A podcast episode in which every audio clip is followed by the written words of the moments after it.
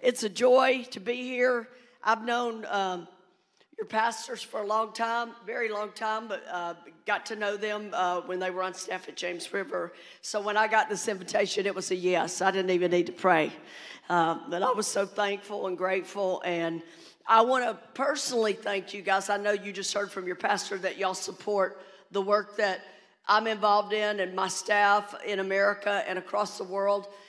In our facilities in America, we take young women from all 50 states, no matter what the issue is, sex trafficking, sexual abuse, eating disorders, cutters, suicidal, pregnancy. We had to create our own adoption agency, even as a result of all the pregnant girls taken in, and had the thankful to be able to help young women who wanted to parent to be able to make that choice. So over the years, hundreds of babies saved from abortion because the girls had a place where they could come and choose life. And so I'm grateful for all the lives that have been saved. I'm grateful for your support. I want you to know that we really pray for our partners to be blessed. So it is encouraging to me, because we prayed over your giving to us, and it's encouraging to me to see this thriving, growing. I was telling Pastor Scott and Jen in the back, you know, I felt this is a healthy, thriving church. You can just feel it, and it's just awesome. And y'all just getting started. Y'all, this is like a drop in the ocean compared to what God's going to do here. And I'm saying that by the Spirit of God. I know I am. So just get ready. But I want to thank you. You know, we prayed for your church to be blessed. And another one of our partners that you guys will know about is a guy by the name of Steve Spagnuolo, who's the defensive coordinator for the Kansas City Chiefs. We prayed for him to be blessed, people. So I'm telling you, I'm taking some credit here for those Super Bowl wins. You live in Nashville with the Titans, you got to be happy about something. Kind of like y'all's baseball team. Hey, use your faith. Because that used to be the Chiefs, you know what I'm saying? So I'm just imparting faith here to the people of God in this house that love sports. Listen, I've been known to lay my hands on the TV screen and pray when my team's behind, and then they come back. So I believe in using faith. But I'm telling you, it's fun to be, for you guys, I know, to live here and to get to be a part of that. It's just so cool. So anyway, I am celebrating, along with my wonderful staff in America and staff members and offices across the world, our 40th anniversary year this year. And so I thought it would be good, before I bring the word, if I would show you a brief video. So I'm going to take about 4 minutes to get caught up on 40 years, and just want y'all to see everything you see in this video, buildings, whatever it may be. It's all debt-free, and God has blessed us, and we've seen the hand of God transform people that the experts of the world said was not possible. So just take a look at the screen. I worked at a girls' correctional facility for 5 years. I was so frustrated working for the government, because I knew that they were being told, you're damaged goods, you'll never be able to make anything out of your life because your life is too far gone. So they weren't given any hope, and that just frustrated me to no end, because it doesn't matter what you've done or who you've done it with or where you've been. There's nothing too hard for God. He loves you. He's not mad at you for the things you did. He wants to take your life and make something great out of it. If these girls weren't treated like a number, if they were treated like an individual, and that we could help them according to what their individual need is, instead of a broken system that's where everybody's treated the same and no one comes out getting the help they need. After the 5 years, I got recruited to work in emergency child protective services here in Nashville, which means that my unit was on call 24 hours a day. I couldn't hardly handle what I was seeing, little children that were being horribly physically and sexually abused. And over those 8 years that I worked for the government, I realized that God was showing me all the programs that taxpayers pay for that look good and sound good on paper, but the reality is they don't change lives. God has not anointed the government to heal broken hearts and set captives free. He's called his people to do that, because only Christ can forgive sin, heal broken hearts, like it says in 2 Corinthians 5:17. January 15th, 1983, I left Nashville and drove to Louisiana to start the first time. God gave me three principles, and those three things were take the young women in free of charge, because most of them could not get the help they need if they had to pay. Principle number 2 was your needs will be met through your giving. So we tithe as an organization, 10% to other organizations that are helping people. And the third thing was do not take any funding that would restrict the freedom to share about the love and forgiveness of Christ. And to this day, we're still doing those three things. We'll never stop. I got a call from a pastor in Nashville, and he said, I've heard about the work you're doing in Louisiana, and I just wanted you to know that we need the same thing in Nashville. We were so excited when we opened Nashville. I had 40 additional beds, but it wasn't long till we had a waiting list yet again. And I believe 2005 that we opened the St. Louis home. And after we opened the St. Louis home, we got a call from a gentleman in Sacramento. And so we built a 40-bed facility there that was millions of dollars. And as the homes were increasing in the United States, we started opening international locations. The United Kingdom, Canada, places that I never dreamed that I would go to, much less start a home. In 2015, just praying one day, and I just felt like, we needed to change the name. I just realized our magazine was called Multiply. Mercy Multiplied literally became multiplication in every area. In 2015, I wrote a book called Ditch the Baggage, Change Your Life. We collaborated with our staff from the United Kingdom, and the American staff got together, and they took that book and fleshed out an 8-week study, which is called Keys to Freedom. It spread throughout the United States and all across Europe, and now it's in 5 languages, and there are more languages coming on even as we speak. With these Empower workshop trainings that we do, we are all about equipping men and women, no matter what their age. We have people come from all over the United States. They're able to learn and take that back to their city so that they can reach people that they come across and bring freedom to their lives. We are really working to expand our church services so that they are readily equipped and available to help new people coming in to be able to get the freedom that they need. We've had so many people that said, hey, I got a full-time job, or I'm a guy and I need help, and we realized that we needed to develop outpatient programs. They come in for counseling, men and women of all ages, and we take them there, and they come in for counseling usually once a week.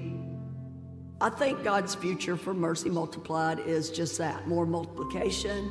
We have plans to open more residential facilities. We have property in the Panhandle of Florida. I see us opening more of the outpatient programs.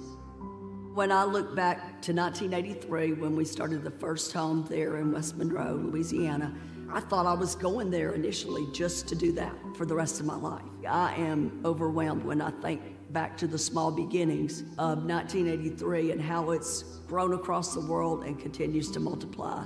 It blows my mind, and it makes me realize how big God is.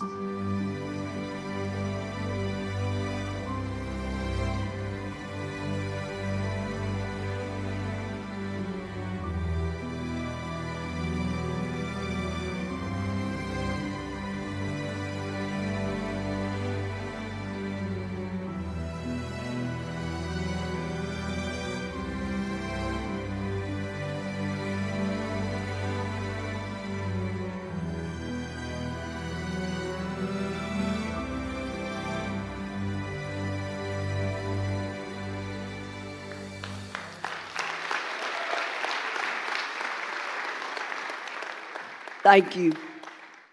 So you're a part of all that, so thank you for making it possible for young women who could, it's not only if they can pay or not, but it's also are they going to trust us if we're trying to make money off their problem.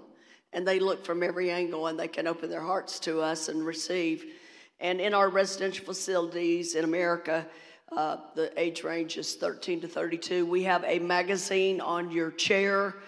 There's way more details in that magazine and some testimonies, and that's our 40th anniversary year publication, and I asked you to take that home with you because you never know when a young lady may come across your path that needs help, and we take girls from all 50 states ages 13 to 32.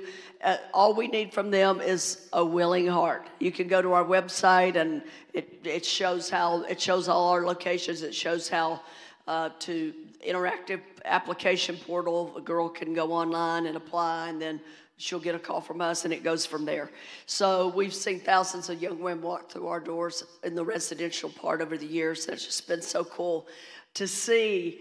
You know, the experts of the world, they go to college and universities, and they get many degrees to be doctors and psychiatrists and psychologists, and those that don't believe in God believe that they are the experts, and they're frustrated because they're not seeing results. And so we have so many young women who have been in those places, and those places are about treatment, but Mercy is about transformation by the power of Jesus Christ. So that's what is different. I guess you could call it the Jesus factor, because that's what David Wilkerson used to call it when he started Teen Challenge, the Jesus factor. And so that's what it is. He's the difference maker.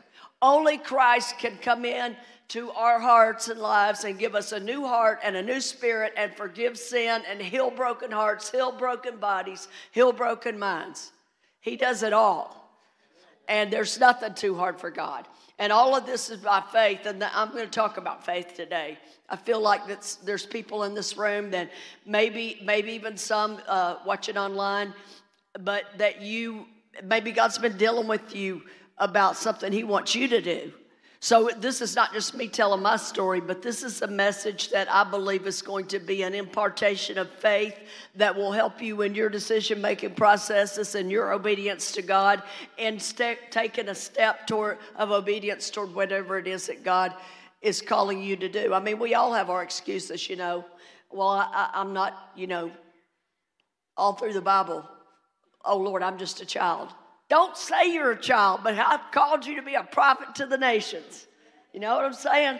So put your excuses up and just know that the same God that works in you and in each one of you and in your pastors and in me and everybody else, we're co-laborers with Christ.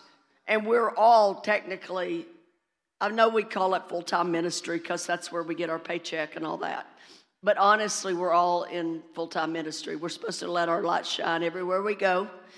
And, you know, the Great Commission is go into all the world and preach the gospel to every creature, even the ones that are tattooed and look weird and act weird. You know, it's fun to reach those people. It's fun. So we go with the love of Christ. And John 3:16, we know so well that God so loved the world that He gave His only begotten Son, that whosoever believes in Him should not perish but have everlasting life. And we all learned that scripture probably when we were a kid, whether you went to church or not. But I can't share that anymore, 3:16, without sharing the next verse, because this is the important one for people and where they live and how we beat ourselves up for things that we maybe have done wrong. For God did not send His Son into the world to condemn the world, but that the world through Him might be saved. And we have another verse that's not in my notes. I'm just going by what God's given me right now. But it says it's the goodness of God that leads people to repentance. God is not here to condemn. He's here to show you. He is good, as your pastor said this morning. He is good, and He does good. And John 10:10, the thief comes to kill, steal, and destroy. But Jesus said, I have come that you might have life and have it more abundantly. So no matter what mistakes you may have made, or what maybe you were a victim of someone else's abuse, you know, God can heal and restore and save to the uttermost, and He specializes in that. And you know, even the Bible says that when we receive Jesus Christ, we received Him by faith. And there's a scripture that says, as we receive the Lord, so walk in Him. We walk our walk out by faith. And we get to know the Lord, and we learn to hear His voice and do what He's telling us to do. And Hebrews 11:1, faith is the substance of things hoped for, the evidence of things not seen. Your pastors know exactly what the scripture means, because you're setting in the evidence of things not seen that they saw before it was. You with me? Yeah. And y'all were on that journey. Many of you have been on the whole journey with them. And I'm telling you, you better get ready. You haven't seen anything yet. But in that, the next, Romans 10:17, Brother Hagin taught this scripture years ago when he was still living. He taught it like this. Faith comes by hearing the word of God over and over and over again.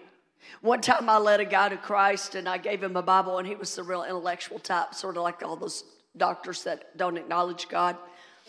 And so I gave him a Bible, and he called me about a month later, and he goes, "Hey, I finished that book. You got anything else?" Come on now.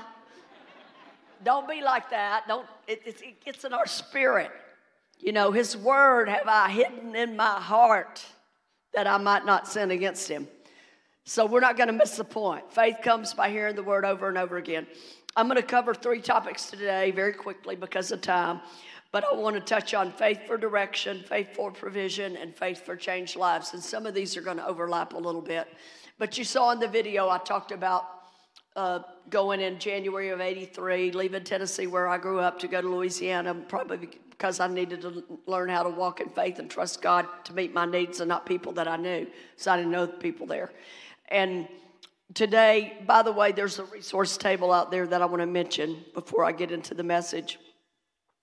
Y'all saw me talk about Ditch the Baggage, Change Your Life, and that's where the Keys to Freedom study came out of. And then Echoes of Mercy is the first book I wrote, and it's the story. It's been updated.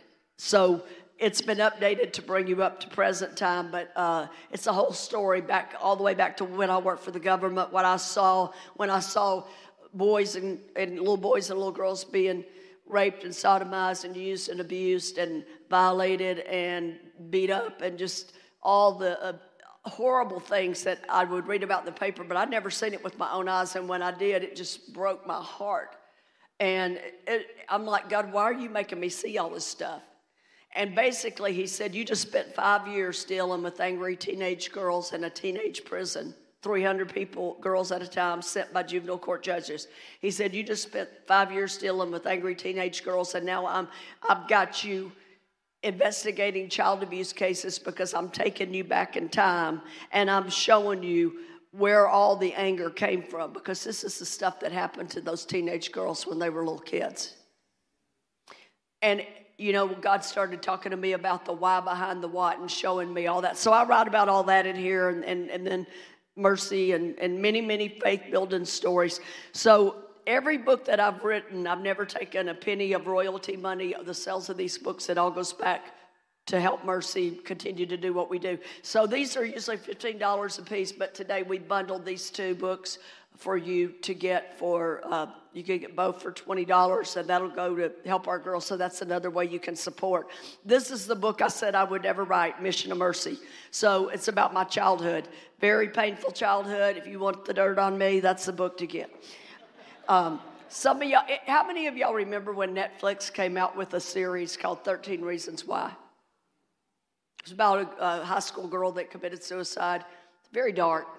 I'm not encouraging you to go watch it, but I watched it because I needed to watch it, because every girl that was walking through the doors of Mercy had already seen it.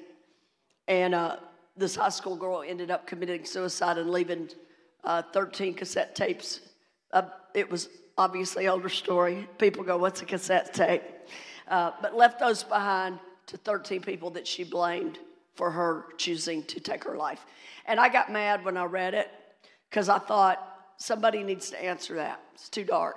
And, you know, it helped me to watch it because I needed to understand more deeply what was going on in the school system and the bullying and all the stuff. But anyway, the sexual abuse, all that.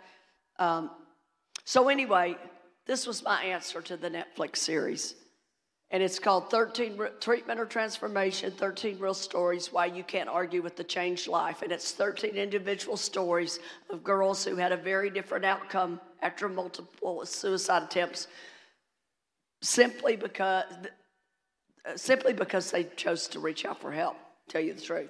And they came to a place that could give them the kind of help they need. Because the Bible says that without a vision, people perish. And Jeremiah 29:11, these are the plans I have for you, declares the Lord. Plans to prosper you, not to harm you, to give you hope, to give you a future. And that's what God wants. So we've had a lot of girls that have read this book and have chosen to come to Mercy instead of ending their life. So I'm thankful for that. And then here's the Keys to Freedom study guide, leaders guide. And that map you saw, is all that's spread all over to those nations around the world, and we're getting testimonies from men and women. This is for men and women. So when God started dealing with me to leave Tennessee and go to Louisiana to start Mercy, it was in the fall of '82. He had already given me, these are the three things I want you to do free of charge, and open a facility and tithe as an organization. And I'm like, there was no organization. I had no money. Like, what are you talking about? And, when you're, how God will tell you things and your own understanding goes, say what? Well, God gave us a verse, thankfully. It's actually become one of my life verses, Proverbs 3:5-6. Trust in the Lord with all your heart and lean not to your own understanding. Don't let your own understanding talk you out of what God may be putting on your heart. Step out and do. But lean not to that. But in all your ways, acknowledge Him, and He will direct your path. So I was back in Nashville talking about Him directing my path. I had those three things. I want you to do these three things, and if you'll do those three things, I'll always provide for you. Well, that was 40 years ago, and we're still doing those three things. How many of you know He is the Lord thy God, and He does not change? And He said, I will not alter the thing that has come out of my mouth. Well, He spoke out of His mouth to my spirit, but that is really having to do with this. He will not, His word is forever settled in heaven. So that August thing, y'all all need to jump into that. That's super cool. Because we all need to have more faith, and faith comes by hearing the word over and over again. So I'm back in Nashville. It's '82. I've got the three things. I know I'm supposed to go. And so I'm back in Nashville in my apartment praying, God, give me what I need, and then I'll go. And He goes, oh, no. He goes, you don't understand. He said, it's you go to the place that I've showed you to go to, and your provision will be on that path. But it's not going to come until you take that first step and go to the place I've called you to go to. And so God was, what was He doing? He was correcting me. He was teaching me. He was showing me. He was training me. What does the word do? God's word is for correction, for instruction in righteousness and training, that the man and woman of God may be complete, mature. It says perfect in some versions, but that means mature in the things of God. So God was trying to grow me up. And so during that time, I finally got it, so I started making plans. And during that time, in late '82, I had a vision. It wasn't an open vision. It was in the movie screen of my mind is what I call it. And in this vision, I was out in a deep, dark forest. It was so dark you couldn't see the hand in front of your face. And there was nothing around. It was a dark forest, trees everywhere. And so I had a little flashlight, and I was shining it way out here in front of me, trying to see, way off into the future. And in this vision, the Lord spoke to me, and He said, you're trying to shine your light out there and to see what your whole life is going to be. And I haven't said I would order your life in my word. I said I've ordered your steps in my word. And He said, take the light that I've given you, which is what? The next step. So take the light that I've given you and shine it down at your feet, and you will have enough light to take the next step. Because I kept falling over. When I was doing this, I kept falling over the debris and stumps and trees and things that were in front of me that I couldn't see. So he said, you got enough light to take one step, so take that step. And then when you take that step, you have enough light to take the next step, and the next, and the next, and the next. And that's what it's been like me for the last 40 years. And my current state is that my steps in year 40 have led me to be standing in front of you today. So God orders our steps and directs our path. And He will make a way where there seems to be no way. But remember, take that first step. You go, well, I don't know what the second step's going to look like, or the third. You won't until you take the first. Every now and then He'll show you two steps, but in His grace. But for the most part, that's the way at least it's been for me. But when I had that, when we get something like that, I want word to back it up. And God loves to confirm things with his word. So he took me to Psalm 119, 105. His word is a lamp to my feet and a light to my path. How cool is that? That is an exact scripture of what I just shared. Psalm 119, 133. He orders my steps in his word. So that's just like a little nutshell thing about direction. But God, that's how it comes, in his word. And we seek him, and he'll show us what he wants us to do. But the key is to take a step of obedience into whatever it is that God's asking you to do. And you won't understand it all. You might not understand anything, but it'll become plain eventually. 40 years into it for me, I'm more excited about what I'm doing today than I've ever been. 40 years into it. I'm excited. I feel like we're just getting started. And I'm going to live a long life on the earth. I'm just telling y'all that. So, anyhow, the young people on my staff hate it, but my energy is to the max, and I can run circles around them. But hey, God keeping me young, right? And anyway, I'm thankful for that energy. And you know, somebody else I noticed had a lot of energy this morning. It's the Holy Spirit energy. It's a God thing. It's really cool. But hey, faith for provision, that was another one. Like, I leave Nashville and go to Louisiana with $1,000 in my pocket, and I have to pay my first month's rent in this place I rented and buy some groceries, and that pretty well took care of that. And, of course, I gave my personal 10%, but I saw an attorney set up the 501c3, and God started opening doors and divinely connecting me to people in that area, and things started happening. We got that first home open, and I think about 3 years into it, 1985, 86, right in there, there was a lot. The older people remember this group, and there were quite a few groups in the streets fighting at abortion clinics. So I am like for life all the way, but I'm not for fighting physically with people and yelling and screaming at people that see it differently. You know, the Bible says that they're blind, they can't see. So what are we going to be yelling at a blind person for because they can't see? I mean, that's kind of crazy if you take that in the natural. But God showed me that's not my spirit. Like, people had heart, you know, some people would go there and peacefully pray. That's a great thing. But then there was violence that broke out, and people were getting put in jail for blocking abortion clinic doors. And I sought the Lord about all that, and he said, that's not what I want you to do. What I want you to do is start taking in unwed mothers, start taking in the young women who are carrying the baby, and lead them to Jesus and get them filled with the Holy Spirit and help them hear from God about whether to place their baby or parent their baby, and you prepare them for whatever decision they make and support them in that process. And so we started taking in pregnant girls. Well, we ran out of room. And so we bought property next door. We had a fundraiser. We needed to build a second building, and we didn't have the money to do it. And so that fundraiser brought in $15,000. Well, if you're going to build a building, you know that's not very much. I was so disappointed. I just knew that somebody was going to give us a big check and do the whole thing, but it didn't happen that way.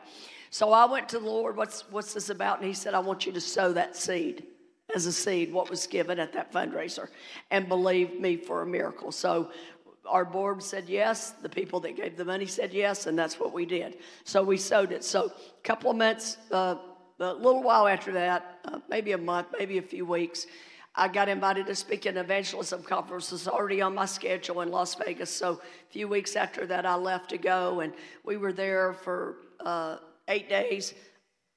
You know, we did evangelism at night, up late. That city never shuts down if you've ever been there. And so I was so tired when I got on that plane, man. I just wanted to crash. I was peopled out. And so I look around the plane, and there's only one seat left on that plane. It was right next to me. And I'm just like, God, you love me so much. You're so good. I can stretch out. I can take a nap. So I was really looking forward to my nap, and I was so tired and just really needed some sleep and rest. And so right before the cabin door closes, here comes this guy down the aisle.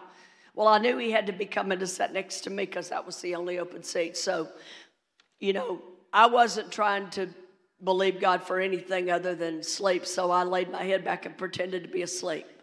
And he's poking my arm. Hey, lady. I was asleep till we started taxiing out. I really wasn't asleep, but I pretended to be till he started poking my arm. Hey, lady, how much money did you lose gambling in Las Vegas this week? And I'm like, well, I didn't gamble. What? You went to Vegas and didn't gamble? Like, what were you doing here? And that was not a yes or no, so I engaged in him, never got to go to sleep, engaged with him all the way to the Dallas-Fort Worth airport where he got off, and I got my connection to go back to Monroe, Louisiana. And as I got off the plane, he said, hey, you got any contact details? And I gave him a crumpled up black and white brochure. Those color ones are really pretty. Y'all need to take them today because we've graduated to a higher level. But anyway, so I gave it to him. And back then it was landlines, right? So he had my office number. And so 2 or 3 weeks later, he called. My assistant came and got me and said, there's a guy on the phone. He said to tell you he was the man on the plane and you'll know who he is. I said, yep, I sure do. So I went to the phone. And he goes, listen, I got to tell you this. He said, my whole adult life, when I get under stress in my job, I go to Vegas and I party and I gamble and I chase women. And he said, this time I went there and I didn't like being there. I knew I shouldn't be there because 3 months before I met you on that plane, I got born again. And he said, this is not what I need to be doing. And he said, I sat through 3 planes flying standby and I got the last seat on the plane that day next to you. And he said, I'm a new believer, and I still use profanity and smoke cigarettes. But he said, I get up every morning, and I pray, and I read my Bible while I'm smoking my cigarettes and drinking my coffee. I started laughing. I thought it was funny because I'm like, God's going to clean you up, fish. But anyhow, so he said, every morning I keep seeing your face, and I feel like God is telling me you're trying to build something. What are you trying to build? So I told him. We have this property. We've got all these girls. And by the way, the worship team, come on up. They're coming, I think. But the pastor did tell me I could take a little longer in this service. Just warning you guys. But anyhow, so here's what happened. I told him what we were trying to build, and we needed more room for all these pregnant girls that were coming in. Because back in that day, everybody was concerned about the baby, but very few people wanted to help the girl. And the Lord said, you make that girl carrying the baby your priority, and the baby will be taken care of as an automatic byproduct of her relationship with God. So we did that, and so I told him that's what we were believing for. He started crying, and it just shocked me. It took me back, and I waited, and finally he said, Nancy, I'm 40 years old, and 40 years ago I was the product of a violent rape. My mother was a teenage girl, and she chose to have me. And when I was 3 days old, I was placed in a wonderful adopted family. And last year, my adopted mom passed away and left me with several $1 million. And I've been looking for something to do in memory of her. How much more money do you need? So he finished what we needed, wrote the check, and paid for the rest of what we needed to build that building. So when we walk in obedience to God, God will set up divine appointments for us. And so anyway, I'm going to move back into my favorite part, which is the faith for changed lives. And I just since I just told that story about unwed mothers, I'm going to show you a couple of pictures that I think you're going to love to see. If you'll put up slide 3 for me, please.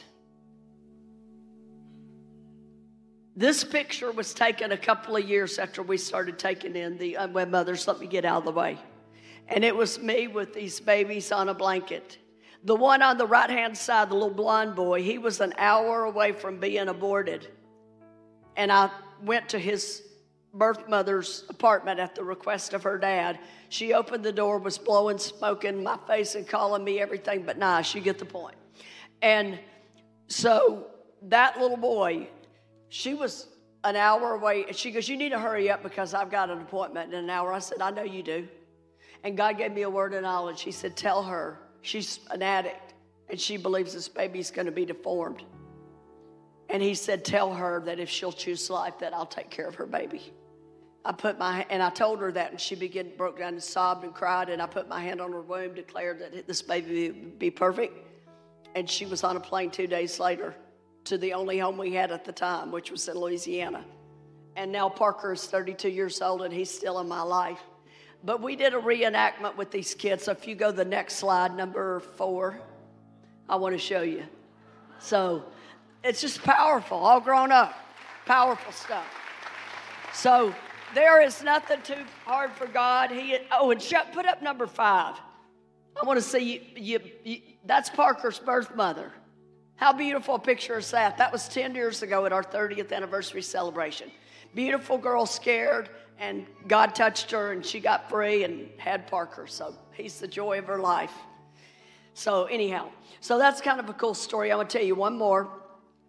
You know, there's a lot of experts out there, but they deny the existence of God. And they're frustrated. I quoted that scripture already about how God said in 1 Corinthians 1:19, I will destroy the wisdom of the wise, the intelligence of the intelligent I will frustrate. There's some things that only God can do. And only God can come inside of a person, give them a new heart, a new spirit, restore them, heal them, set them free, and everything that they need to be set free of. No limits with God, no limits. And so a young girl walked through our doors after her parents had spent almost $1 million in quite a few long stays of treatment centers that charge anywhere from $20,000, $30,000, $50,000 a month. I mean, she went to all the quote-unquote best places. But treatment is not transformation. And she was paying a lot of money for them to treat her symptoms, but they weren't getting to the root causes of what the issue was. And so a girl in her town that graduated from Mercy, after the experts sat her down with her parents and said, you're going to die, you've destroyed your body, and we don't think you're going to live from this eating disorder. It's too far gone. If you do manage to live, you'll be in institutions the rest of your life, never live a normal life, never be able to have children, all the nevers. You know, God loves to take the ungodly people's nevers and just prove himself strong on our behalf. He loves that. And so this girl came to Mercy with that diagnosis and all the labels and medications. And long story short, in 6 months' time, she was healed. Received the Lord, got filled with the Holy Spirit. God healed her body. We pay attention to nutritional needs as well, and that's part of it. But then God does the part we can't do. And she got completely set free, goes back home, and just so excited about life, excited about God, got plugged into a church kind of like this one. And about a year, she kept in touch with me. About a year, she called me. She goes, I think I met the one. His name is Ryan. Please pray for me. And my first question was, do your parents like him? Yes, they love him. Second question, do your pastors like him? Yes, they love him. I said, okay, I'm pretty sure that if you got those blessings, you can have mine, but I want you to keep me informed. And she did. They ended up getting married, and they believed God. They believed God. We broke the lies of the enemy off of her when she was at Mercy.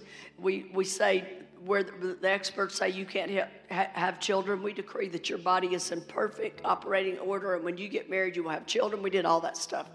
And so I want to show you the picture that I took with Kristen at her graduation from Mercy 6 months after being there. Slide number 1. So that's Kristen and me at her graduation day in our Nashville home.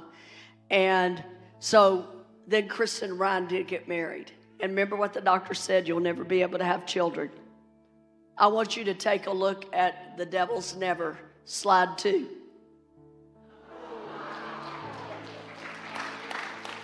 So no twins, no triplets, 9 individual births.